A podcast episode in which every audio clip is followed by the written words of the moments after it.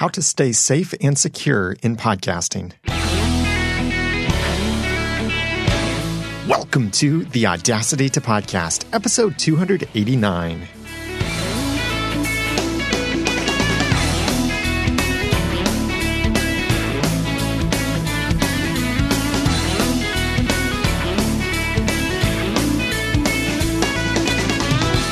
Thank you for joining me for the Audacity to Podcast. I'm Daniel J. Lewis, and this is the award winning in depth podcast about podcasting. It's where I give you the guts and teach you the tools to launch or improve your own podcast for sharing your passions and finding success. In the previous episode, number 288, I talked about keeping your privacy while podcasting.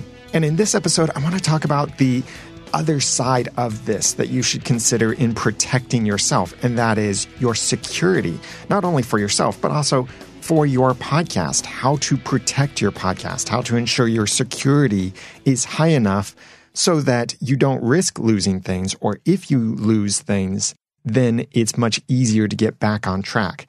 If you'd like to follow along in the show notes for this episode, number 289, go to theaudacitytopodcast.com slash security. I have 17 tips for you. So you will want to get the links and resources and review this information in the show notes for this episode. Again, that's at theaudacitytopodcast.com slash security. First, an overview. Number one, prioritize your privacy. Number two, maintain reasonable ownership. Number three, use secure passwords. Number four, activate two factor authentication everywhere. Number five, make up answers to security questions. Number six, use password managers. Number seven, backup regularly and redundantly. Number eight, archive instead of deleting. Number nine, update frequently and upgrade when you can. Number 10, share login access smartly and rarely.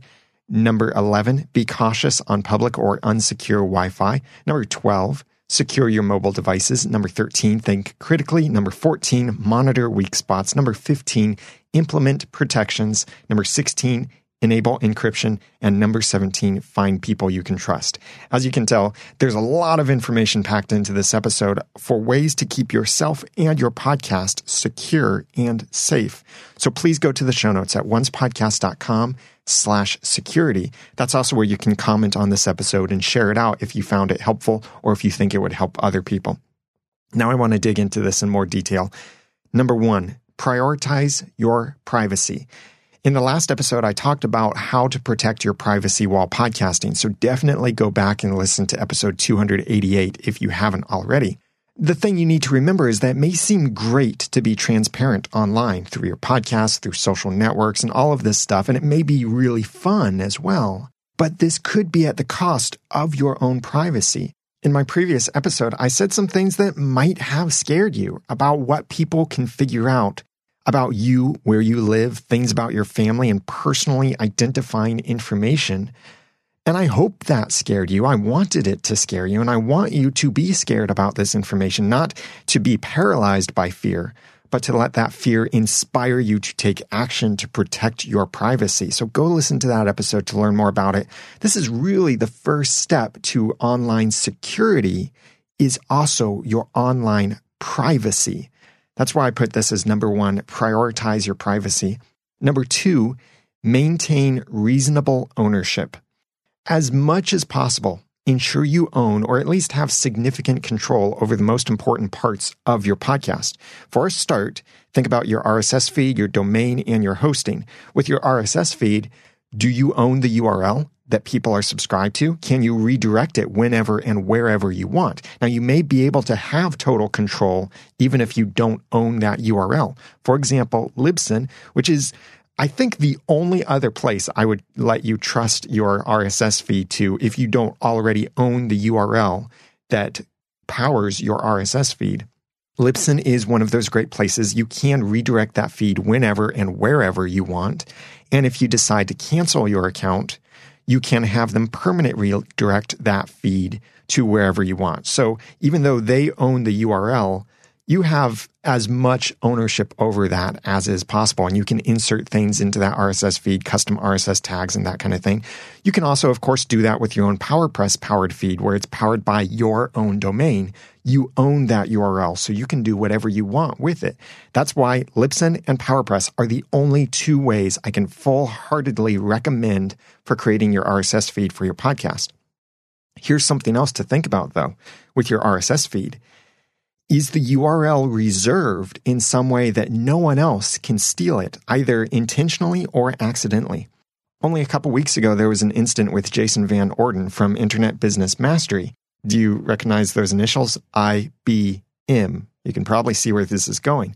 Due to a string of odd things, Jason no longer had ownership over that specific FeedBurner URL for that podcast. So along comes IBM, you know, the IBM, and they rather ignorantly, not arrogantly, not stealing, not intellectual property, lawyers weren't involved, anything like that, but someone from IBM came along and made the same FeedBurner URL, which then unintentionally hijacked all of Jason's podcast subscribers and subscribed them to the IBM feed, which wasn't even a valid podcast feed. So all of Jason's episodes disappeared from iTunes and his podcast could have disappeared from iTunes but he was able to resolve this situation wonderfully, very peaceably, very quickly, and so that he didn't lose his position in iTunes.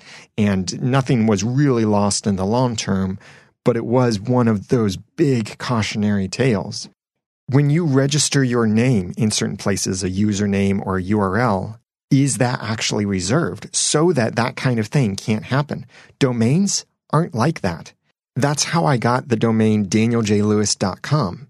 It had expired. The previous owners did nothing to protect it. And when you register a domain, if you don't keep renewing that domain, after a certain amount of time, you do have a sort of grace period before that domain is deleted. But then anyone else could potentially take ownership of that domain.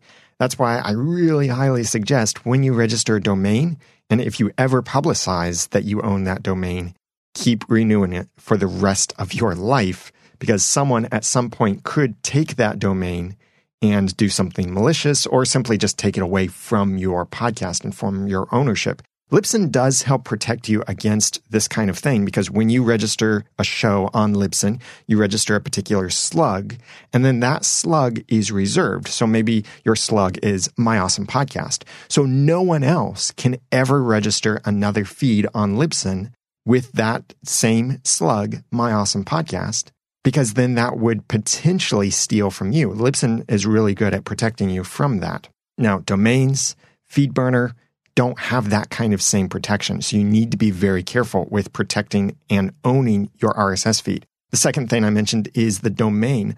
Always point people to your domain. Don't say myawesomepodcast.somewhereelse.com.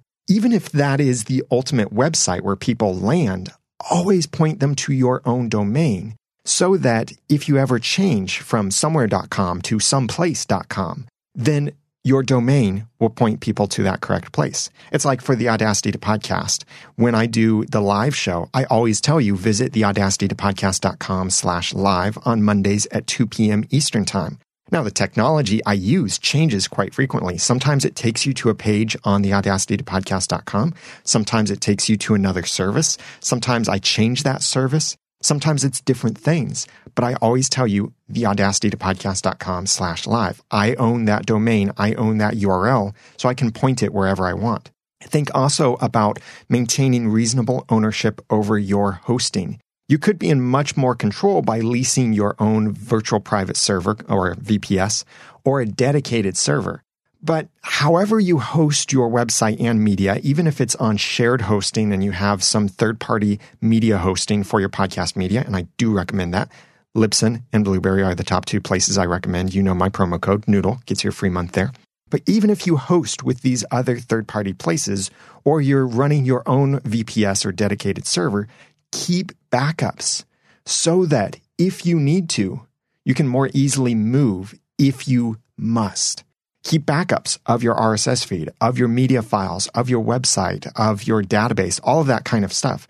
So, what would happen, for example, if your web hosting company said, Oh, we decided to shut down and effective tomorrow, all websites will be offline. What are you going to do? Can you very quickly move your website over to someone else or a media hosting company? And this has happened in the past. Big, previously big name podcast media hosting companies have announced we're going to shut down. All of your media links will be invalid. Get your stuff off our servers. You have two weeks. And oh, by the way, those two weeks are Christmas and New Year's. Yes, that's happened before and it's been horrible. And there are lots of other horrible circumstances with some very immature podcast media hosting companies that do all kinds of bad things that make it very difficult for you to migrate off of those servers. But you know what can make it much easier is if you have your own backup. So even if you're using one of those horrible other third party media hosts that make it really difficult to leave them, you can open a new account with Blubrry, Libsyn, or even Spreaker and go to them and say, okay, it may be hard to get my old RSS feed. If you can't get it, that's okay because here are all of my episodes. Can we just upload all of these right now and migrate me over this way? It's much easier when you have that kind of backup. So, as much as possible, maintain reasonable ownership over these things your RSS feed, your domain, and your hosting. Yes, there are times when you are, or actually, I would say you are always at the mercy of something else but as much as reasonably possible, maintain your ownership over these things.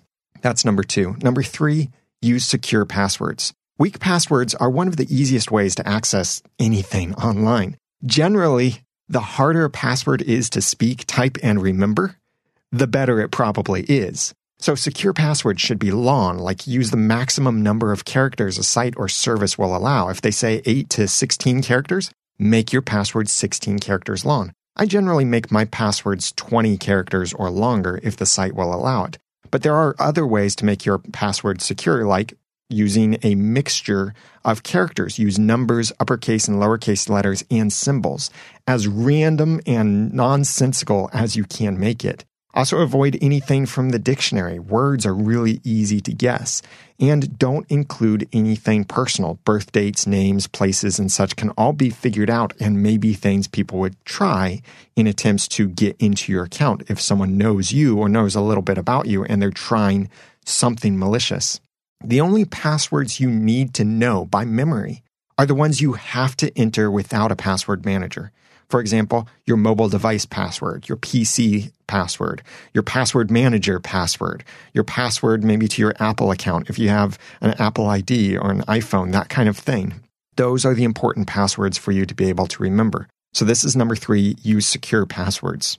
Number four, activate two factor authentication everywhere. Two factor authentication, often abbreviated as 2FA, is when a second method of authentication is required. This could be a link or code sent through email, SMS texting. It could be through the actual mail, like post office kind of mail. It could be a phone call or some other notification, like a push notification from an app or service. Thus, logging into anything on a computer, for example, would require not only the username and password, but also a code either generated by a different algorithm and available only on another device or something sent to some other location. And those codes are quite often random and they expire. They may expire after they're entered or they may expire every 30 seconds, something like that.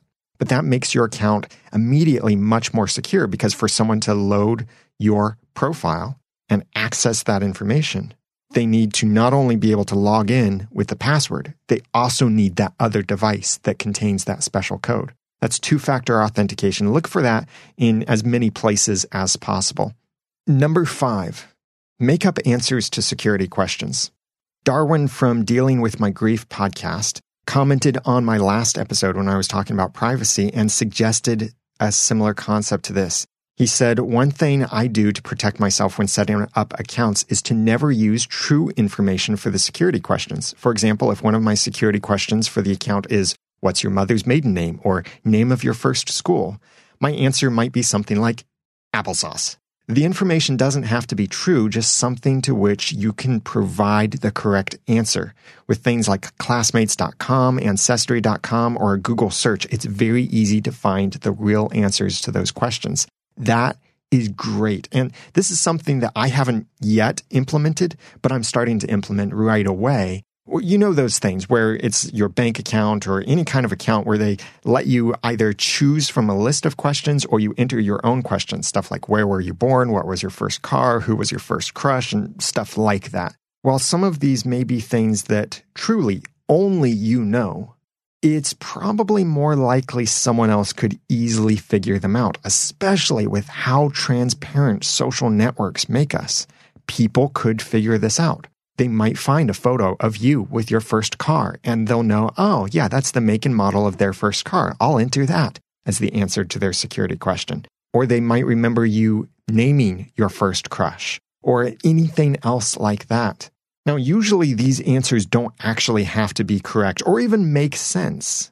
Like Darwin had said, you could say applesauce is your answer for one of them the answer could even be another completely secure password with the case sensitivity, the different symbols and characters, and all of that crazy stuff. I do recommend that you be careful with things like birth dates, as some services may require a photo ID at some point, especially if there's a problem with your account. My friend Todd Cochran, CEO of RawVoice and Blubrry, ran into this recently with his Facebook profile, and he shared this on his podcast episodes where he had a problem with his Facebook and he was locked out. And the only way he could get access to it was by showing them his photo ID. But then the birth dates between the accounts didn't match up because he entered a fake birth date on his Facebook account for privacy and security reasons. Very understandable. But then he had a hard time when he tried to get back into his account because that information didn't match up. So do be careful with stuff like that. But for those other things, have random answers to those things.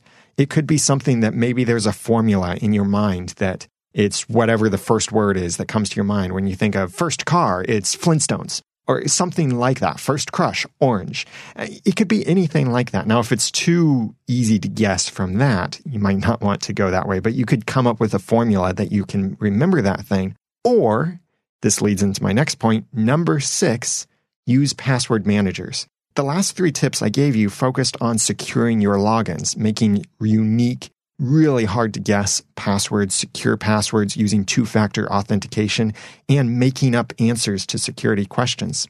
All of this stuff can be very difficult when you have only your memory to guide you.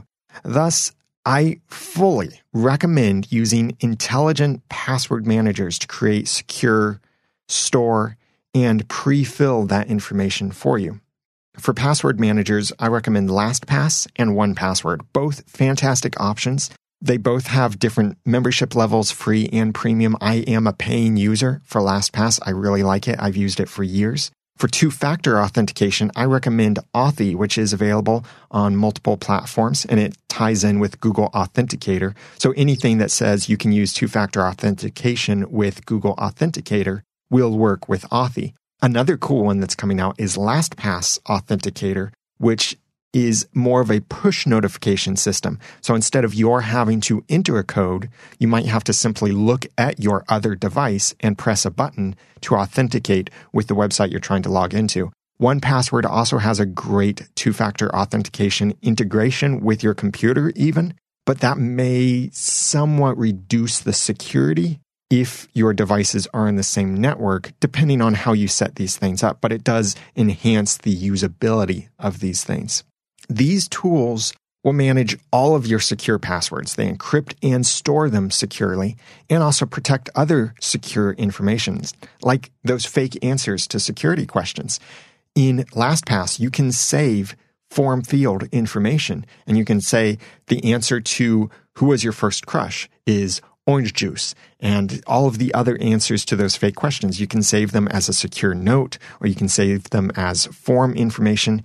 Whatever you can do to save that information securely and in an encrypted way, do that. And I think those password managers are a great place to start. I know there are several other password managers. These are the two I have the most experience with, the ones that I've seen most highly praised and most universally and easiest to use options out there. Cross platform compatible and all kinds of great things. LastPass and 1Password, and then some of these other apps that can integrate with them. Number seven, backup regularly and redundantly. Here's a fact you have to accept. The universe isn't perfect, and at some point, something important will fail. This is why it's so important to back up all of your important stuff, if not everything you can back up. So consider backing up your computer hard drive, at least the important data on it. So consider backing up the following your computer hard drive, at least the important information on it, like your documents, your podcast files, your desktop, all of that stuff. Your mobile devices, your podcast episodes, your website files, your website database or databases if you're running multiple pieces of software on your website that create separate databases. Think of it this way. If a nuclear bomb went off where you store your data, uh, as horrible as that would be to happen, but if it were to happen, do you have your data on a backup somewhere else that you can access? If not, then you need to get into a better backup routine and be a bit more redundant with having backups in multiple places. For PC backups, Windows, Mac, Linux, I recommend Backblaze as your remote backup, and I have a link to it, an affiliate link in the show notes for this episode at theaudacitytopodcast.com slash security. And for local backups, I recommend an external hard drive, something that's several times larger than the hard drive in your computer, or at least larger than the amount of data you have stored on that hard drive. You can then use many different apps to automatically back up to that hard drive. Mac OS comes with Time Machine built in, so when you connect an external hard drive to your Mac, it will ask you, do you want to use this for Time Machine? And that can create complete backups of your PC. But there are other apps that can do the same kind of thing, completely image your drive to another drive so you have a complete backup. And then sometimes if if you were in that kind of situation where your house is on fire or a nuclear bomb is going off or something like that and you have to run out of your house, you could grab that hard drive and even if you can't grab your computer or something, you could grab that external hard drive and you know you have everything, all of your digital data on that hard drive. Even if you lose your computer, it's all copied to that hard drive. You can replace your computer, but can you replace the data as easily? Maybe, maybe not. That's why I think it's so important to back up regularly and redundantly. Number eight, archive instead of deleting. What happens to podcasts after they die? That's not really a philosophical question. That should be a practical question. What do you do with your podcast episodes when you're finished with them? I highly recommend that you keep an archive of all your old podcast episodes, even if it's only the MP3s. But I really recommend you keep all of your episode assets together in a single folder, and then you archive that folder for each episode. I've worked with many podcasters who have lost their episodes and had no way to recover them. One podcaster, their only hope was to go to Stitcher because Stitcher back then would download a copy of your episodes and re-encode it. And that was their only option is to go back to Stitcher and get as many of their episodes as possible downloaded from them. Now they were lower quality, but at least they had their episodes. Or they could reach out to their subscribers and say, do any of you have any of my episodes? I desperately need them back so that I can re-upload them to somewhere else. Please don't put yourself in that situation keep an archive of all of your past stuff. So when you finish a podcast episode, I recommend that you compress that episode folder that contains all the assets relevant to that episode and then archive it somewhere safe and secure. Yes, get it off of your hard drive so you free up that hard drive space, but put it somewhere else you can access. Years ago, I recommended Amazon Glacier, which since then I've changed my mind on that. It's a bit too slow and can be a bit expensive depending on how much you need to archive or download all at one time.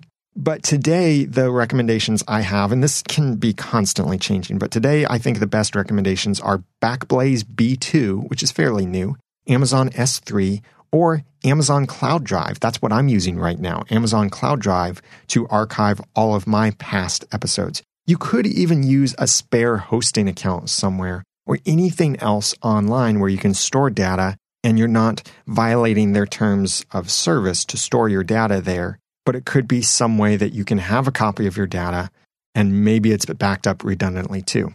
Number nine, update frequently and upgrade when you can.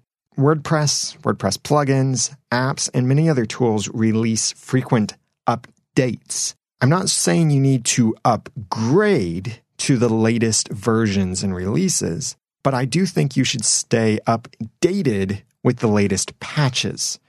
For example, an operating system upgrade may be too risky with your old hardware or software, you know, going from Windows 7 to Windows 10 or going from macOS 10.11 to 10.12 or something like that might break things and it may be a free upgrade, but it may actually cost because all of your software then needs to be upgraded to be compatible with that new operating system. I'm not saying you need to think about things like that upgrading regularly, although that is a good thing too, because the latest upgrades will usually be more secure. So it is best to upgrade when you can. But at least stay updated with the current version that you have. So you're getting all of the security patches and those updates. If you have to stay on Windows 7, make sure you are installing all of the security patches for Windows 7 or some other version of any other kind of operating system or WordPress website or anything like that. But as much as possible, please do consider upgrading when you can. Number 10, share login access smartly and rarely. Many sites, services, and people may require access to your other accounts. And as much as possible, avoid outright giving them usernames and passwords, especially to fringe social media tools, those kinds of things that say, We'll analyze all your followers. Just an- enter your username and password here. Please don't. Don't trust them with that. What's better is to use APIs or OAuth, which is authenticating through a service, instead of giving your login. These are much better, much more secure, and they are as much as you can, the better choice to use when one thing needs to access another. So instead of entering your Twitter username and password, you click a button that says log in with Twitter or connect your Twitter account, something like that. So then you're logging into twitter.com and Twitter is authorizing that other site to access your information. And you can go back and revoke access to those kinds of things, which I'll mention in a little bit. If you must share login access with another person, I highly recommend you use a password manager to share that login without exposing your password in a way that doesn't allow them to copy and paste your password, but it can still log them into the site. So you're giving them access, but you can revoke that at any time and they can't access the site after that. And they also can't copy your password and paste it in other places. Or the better choice would be to make an authorized additional account for temporary access. For example, on uh, WordPress, you might want to make another admin account instead of giving access to your own admin account. That would be for if you need someone else to do something on your WordPress website. And then when you're finished or when they're finished, you can delete that account or downgrade its access or change the password and email address, anything like that. You're in much more control and you don't have to worry as much about something going bad by sharing that access.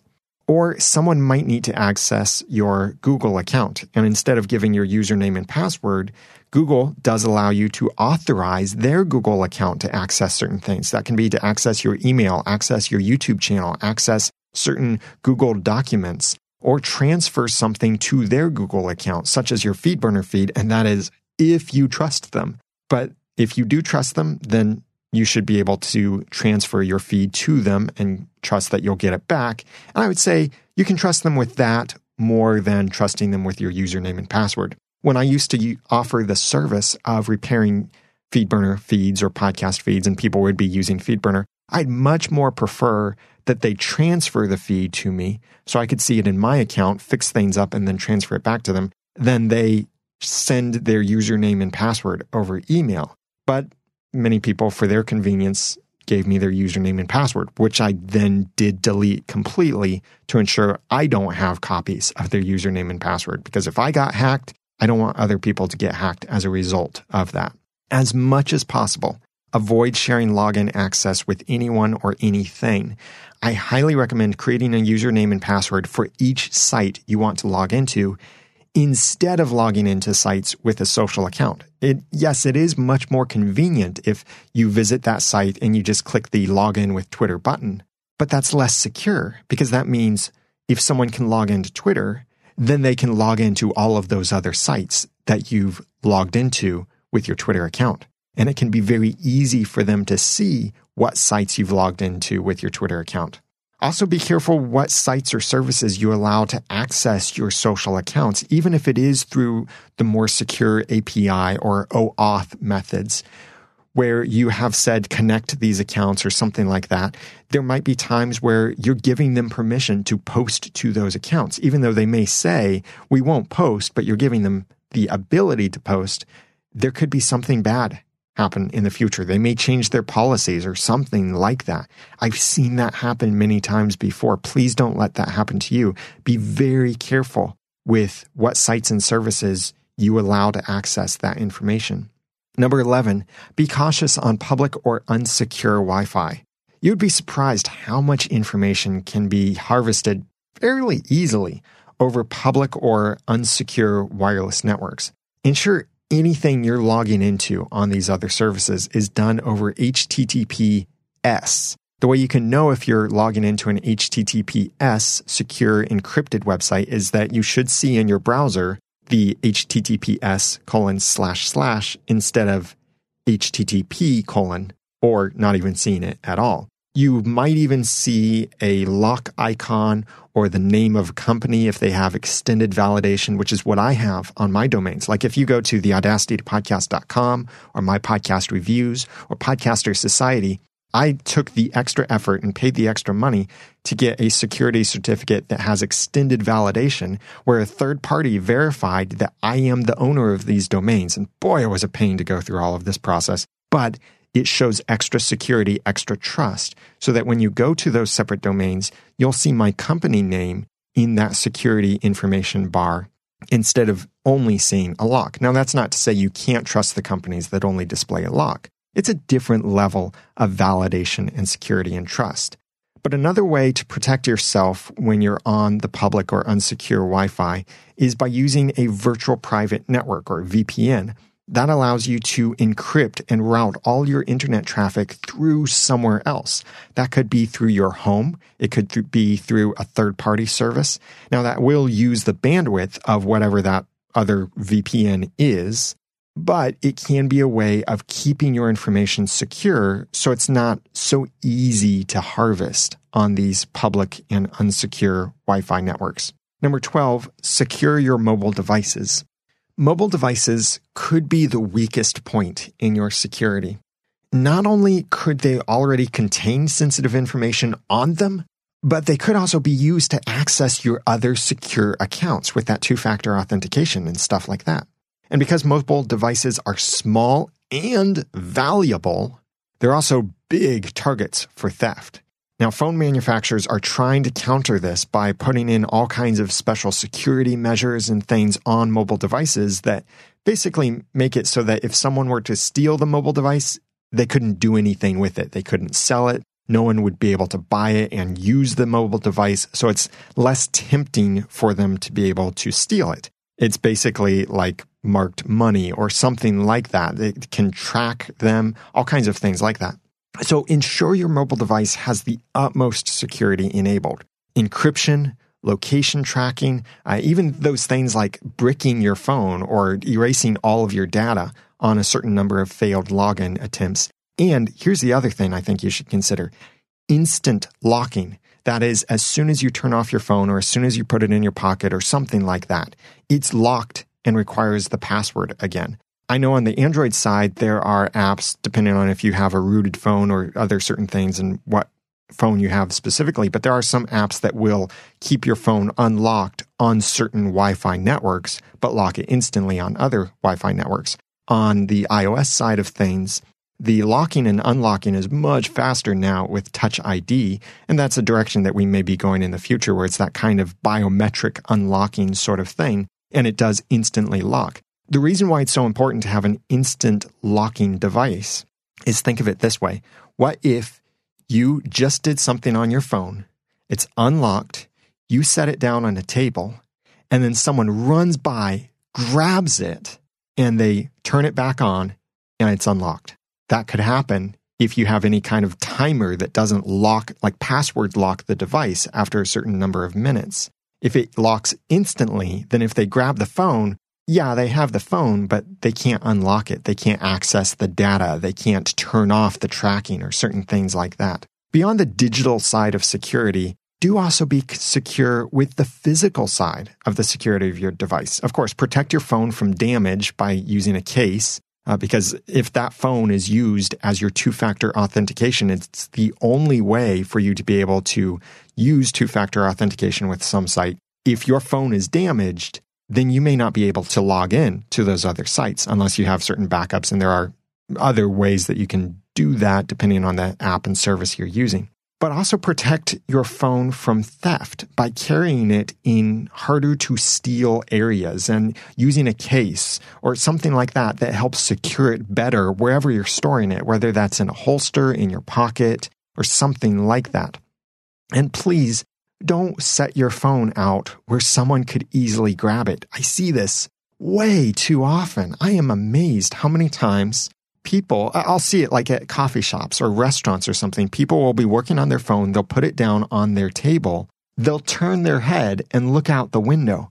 And I, I'm tempted sometimes to go grab their phone simply to prove the point to say, Hey, you should have been watching closer. Look at this. I now have your phone. And guess what? It's unlocked too because you don't have instant unlocking. So I could get all your information. Please lock your phone. Please store it more securely please be conscious of where you put your phone. If you have to set it on the table, don't set it on the side where people can run by and grab it or ride a bicycle or anything like that. If you have to put your phone in your pocket, then put it somewhere that's harder to get to. Like front pockets are harder to pick than back pockets. And also, back pockets can be really uncomfortable for sitting on things. That's why I've moved where I keep my wallet I no longer have my wallet in my back pocket. So if you ever try and pickpocket me by checking my back pockets, you're only going to get a tissue with snot in it. Yeah, literally. That's all that's in my back pockets. Maybe some business cards too, depending on where I am. But protect your mobile device, secure it digitally and physically. Number 13, think critically. A whole bunch of disasters can be avoided by making smarter decisions. I can't say your gut will always be trustworthy. But when you feel like something isn't right, don't proceed. Here are some suggestions. If someone, even someone you trust, sends you a URL with no explanation whatsoever, you probably shouldn't click on that, whether that's through email, through a tweet, through a direct message on a private social network, or anything like that. Also, don't give out personal information to companies calling you. If they claim to be from the government or a company you do business with, insist on calling them back through a number you trust. You can ask them, What's the number I should call you back on? Let me call you back, and then I'll give you that information. And then you can compare that to the number you have for that company. If it's the same number, then you know you can trust them.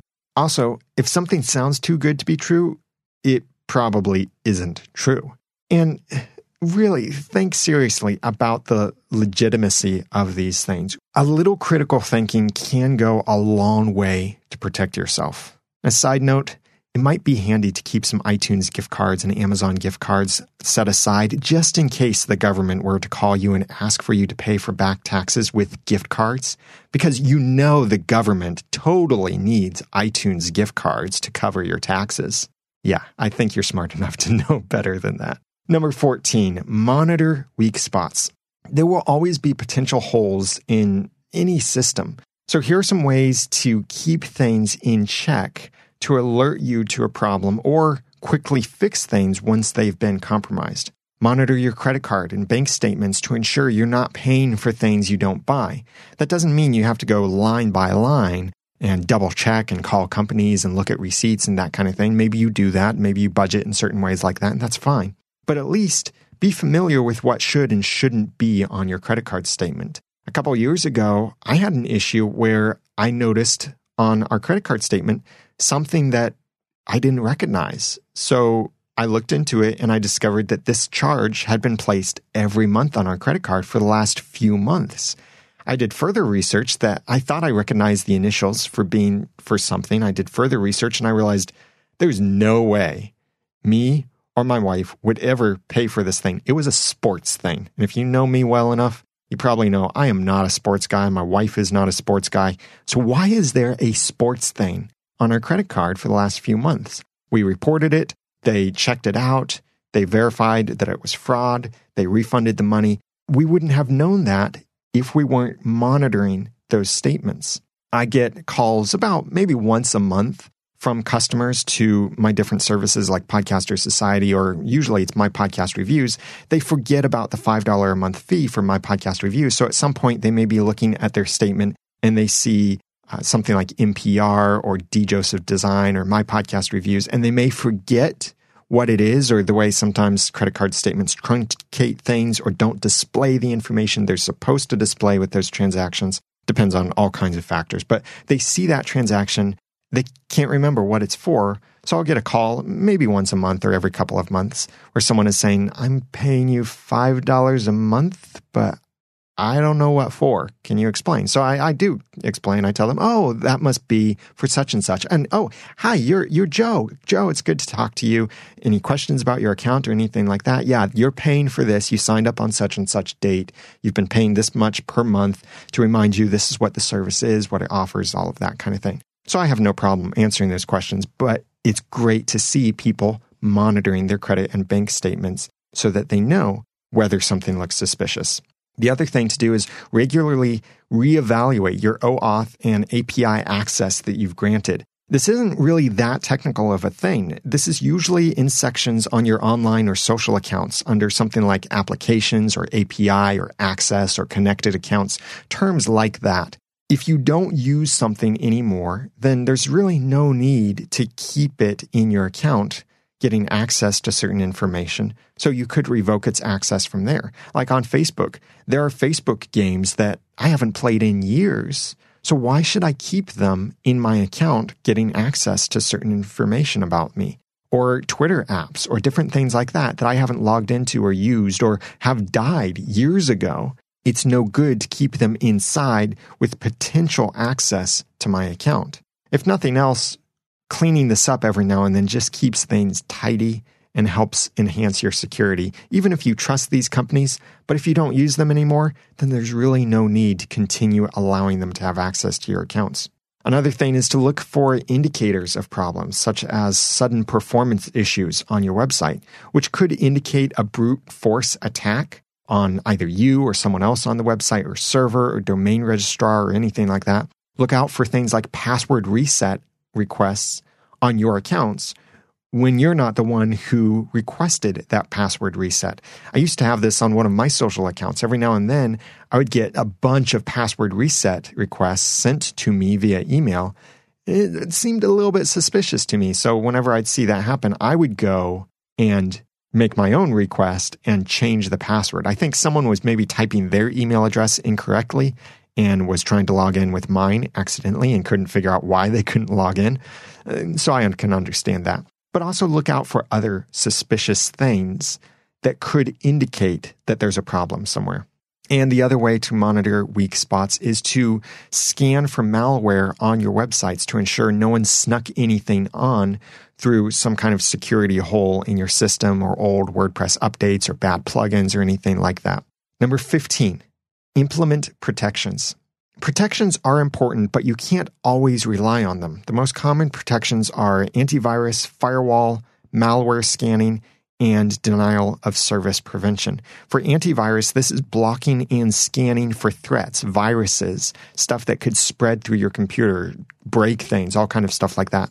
Firewalls prevent unauthorized access or suspicious activity from getting through, either coming into your computer. That's usually the way you want to do it is prevent those things from coming in, or it can also prevent some things from going out. I remember years ago, I was on a Windows computer and I had one of those screen sharing things that allow me to remote control my computer from anywhere in the world. And I'm on my computer working, and suddenly my mouse cursor starts moving in a different direction than I was moving it.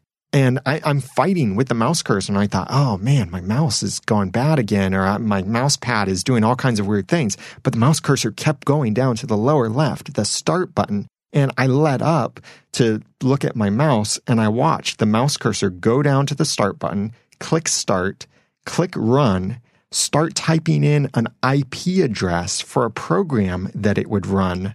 This was not me. I knew I had been compromised. Someone else was controlling my computer and they were about to do something even more malicious. So the, the quickest thing I could think of to stop this was I, I didn't worry about saving whatever I was working on or anything like that. I just quickly shut off my computer. You could unplug it from the internet or, or whatever. But whatever you can do if you're in that kind of situation, oh, do it quickly. Don't let them run whatever program it is they're trying to run. Now, there are those times that you're working with a trustworthy company and you grant them access to control your computer to do things. I've done that with Adobe and Microsoft and other trustworthy companies when I have called them to ask for their help. When they call you saying, Oh, we've detected a problem with your computer. We need you to install this software so we can remote control your computer and fix it. Don't believe that. That goes back to that critical thinking kind of thing. Microsoft is not going to call you to report a problem. You're going to have to call them to report a problem. But a firewall can prevent many of these kinds of things, those incoming requests. A firewall will look for what are the usual requests that should be coming in and should be going out, block anything else.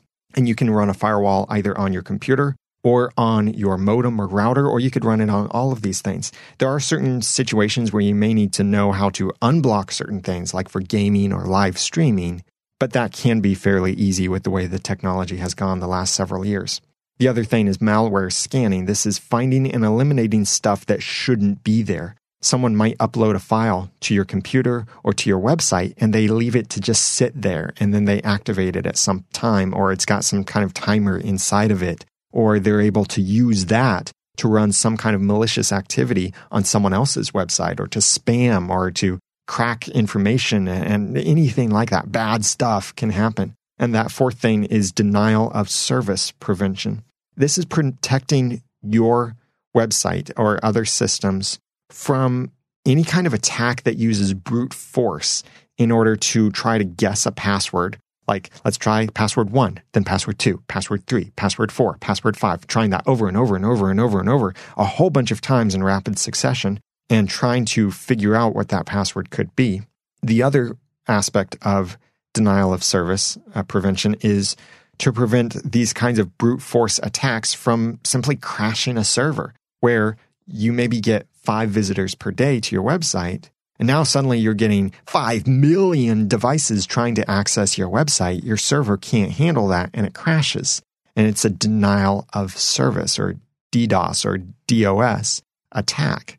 Try to prevent these things. And your web hosting companies and other tools and software for your computer can support these kinds of things. Now, any of these things, I would recommend don't buy them or don't install them when you see a banner ad for them anywhere because those banner ads are a good way to get people to install bad stuff. Banner ads that say, We detected spyware on your computer. Install this app to clean it, or all kinds of things. And those banners can't even be intelligent to detect what kind of operating system you're using to say, Oh, even though you're on a Mac, you have a virus. Click here to have the virus removed. Be careful with that. Again, think critically about these things. Don't say yes to all of these requests coming in about your security. Only say yes to what you decide to send out. Number 16, enable encryption. Consider your own computer. It may have a username and password required to use the computer, load your programs, access your files, that kind of thing. But what if someone connected the hard drive to a different computer? They may be able to access all your files with little or no problem whatsoever. Encryption can prevent that.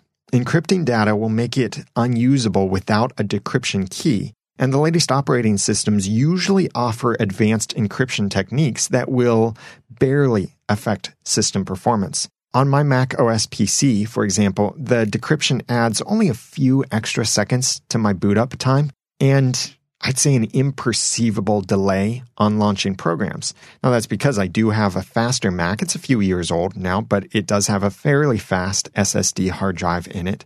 And this stuff is really nice with encryption. It works really well. The encryption algorithms are very smart. So I really don't notice a slowdown from encrypting my hard drive. But if someone were able to take the hard drive out, stick it in another computer, they wouldn't be able to access the data because it's encrypted with my encryption key. I have to be the one to decrypt it. So, as much as possible, enable encryption on your computer, on your hard drive, on all of your devices possible. And number 17, find people you can trust.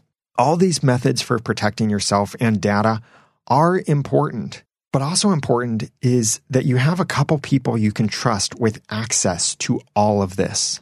I think the first person should be your husband or wife. Additionally, consider trusting someone else outside of your family. I have this. I trust my wife with access to everything. She can get to any of my accounts. She can see all of my passwords. She can access all of this information. But if something were to happen to me and she needed access to the accounts or she needed help taking over things like shutting down my business or putting certain things on autopilot, there's someone else that I've trusted with this information, given them passwords, and they've agreed that if something were to happen to me, like I, I died or I was paralyzed or, or something horrible happened in which I was not able to take control or transfer ownership of any of this stuff, there's someone else I trust who will help my wife with all of that. So that in that, that worst case scenario, my wife can still be taken care of. For you, it might be your husband or your family, your even maybe close friends need to be taken care of. Maybe you want your legacy to continue in some way. Maybe you want to ensure that the money you've been raising goes to the right places. Whatever it is, think of the worst case scenarios and take necessary steps to equip others to help if that worst case scenario ever does actually happen. So these are 17 steps. I know I've given you a lot of stuff, and safety and security are a big thing online and they are extremely important. So these 17 things are in the show notes at theaudacitytopodcast.com slash security. Number one, prioritize your privacy. Number two, maintain reasonable ownership. Number three, use secure passwords. Number four, activate two factor authentication everywhere. Number five, make up answers to security questions. Number six, use password managers. Number seven, backup regularly and redundantly. Number eight, archive instead of deleting. Number nine, update frequently and upgrade when you can. Number 10, share login access smartly and rarely. Number 11, be cautious on public or unsecure Wi Fi. Number 12, secure your mobile devices. Number 13, think critically. Number 14, monitor weak spots. Number 15, implement protections. Number 16, enable encryption. And number 17, find people you can trust. Now, as, as thorough and perhaps exhausting as this is, I know there are other things you could be doing. So I want to know and hear from you. What steps are you taking to keep yourself and your podcast safe and secure. Please comment on the show notes for this episode number 269 at theaudacitytopodcast.com slash security. And if this episode helped you or you think it would help others, I'd also really appreciate it if you would go to theaudacitytopodcast.com slash security and share this episode on Facebook, Twitter, Reddit, Pinterest, all of those places that you like sharing helpful information. I'd really appreciate it and it would help the podcast as well. Speaking of helping the podcast, I want to help a podcaster here who left a kind review for the Audacity to Podcast in iTunes. Rudy, or in iTunes known as Big Rude, host of Cascade Hiker Podcast, wrote this in the iTunes USA store. I have used so many tips from your show. Thanks for always answering my questions even though I haven't ever asked you one. The show notes have been helpful in the past as well. My podcast, Cascade Hiker Podcast, has been gaining traction thanks to this show. Well, thank you very much, Rudy, for that kind mention. You can check them out at cascadehikerpodcast.com. And here is a about a one minute sample of Rudy's podcast. This is the Cascade Hiker Podcast. You're going to find out all the aspects of hiking in our beautiful Pacific Northwest woods. I'm a country boy with a soft side. My heart wanders up north to the hillside. And I've never met anyone quite as beautiful as you. Check us out over at CascadeHikerPodcast.com. That's right, CascadeHikerPodcast.com. That's where you're going to find all the show notes and links right there. Enigmatic like that of the cosmos. Never held your hand. I'm your host, Rudy Getzik. I put this podcast together to inspire you to get out on the trail. Are you putting in two mile hikes, five mile hikes? You sitting on the couch? Have you even gone on a backpacking trip yet? I'm going to introduce you to some folks that have done that and a whole lot more. So thank you very much, Rudy, for your kind review of the Audacity to podcast. I'm very happy to be part of helping you improve your own podcast. Now, if you'd like to hear your podcast mentioned and linked to, just like I do with Rudy's podcast and his link at cascadehikerpodcast.com in the show notes for this episode, then please write a review for the Audacity to podcast in iTunes and make sure that you include either the name of your podcast or your website address in your review. That way I can link to it in the show notes, just like I did with Rudy. And I use mypodcastreviews.com to get all of my international podcast reviews from all 155 iTunes stores sent to me automatically. So on Mondays, before I record a new episode, I have my latest reviews there sitting for me, ready to be able to read, give the shout outs in my episodes. And it's a great way to engage with your audience. No, it doesn't help you rank better with iTunes, but it may help you rank better with your audience, to engage with them, to read their comments, to give them shout outs in your podcast, to acknowledge your global audience. It's a lot of fun. Go over to mypodcastreviews.com to check that out. I'll be reopening the registration to Podcaster Society very soon. Still working on a couple little things after a major migration with the backend system. And I'm really happy with the new changes. I'll talk more about that in a future episode or email newsletter. But if you want to be notified as soon as registration reopens, and you might get a little bonus for that, then email me feedback at theaudacitytopodcast.com to let me know you want to get in on Podcaster Society as soon as possible. That's feedback at theaudacitytopodcast.com. Please go to the show notes for this episode to let me know what you do to keep yourself and your podcast safe and secure, and to share this episode out if you think it was helpful. That's at theaudacitytopodcast.com slash security. Now that I've given you some of the guts and taught you some of the tools, it's time for you to go launch or improve your own podcast for sharing your passions and finding success. I'm Daniel J. Lewis from the Audacity to Podcast.com and the Daniel J. Lewis on Twitter. Thanks for listening.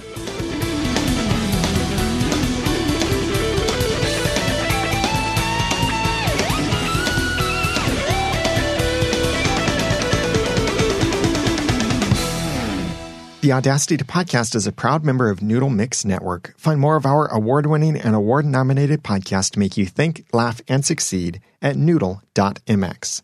The Audacity to Podcast is also a proud member of the Tech Podcast Network. If it's tech, it's here. Find more at techpodcast.com.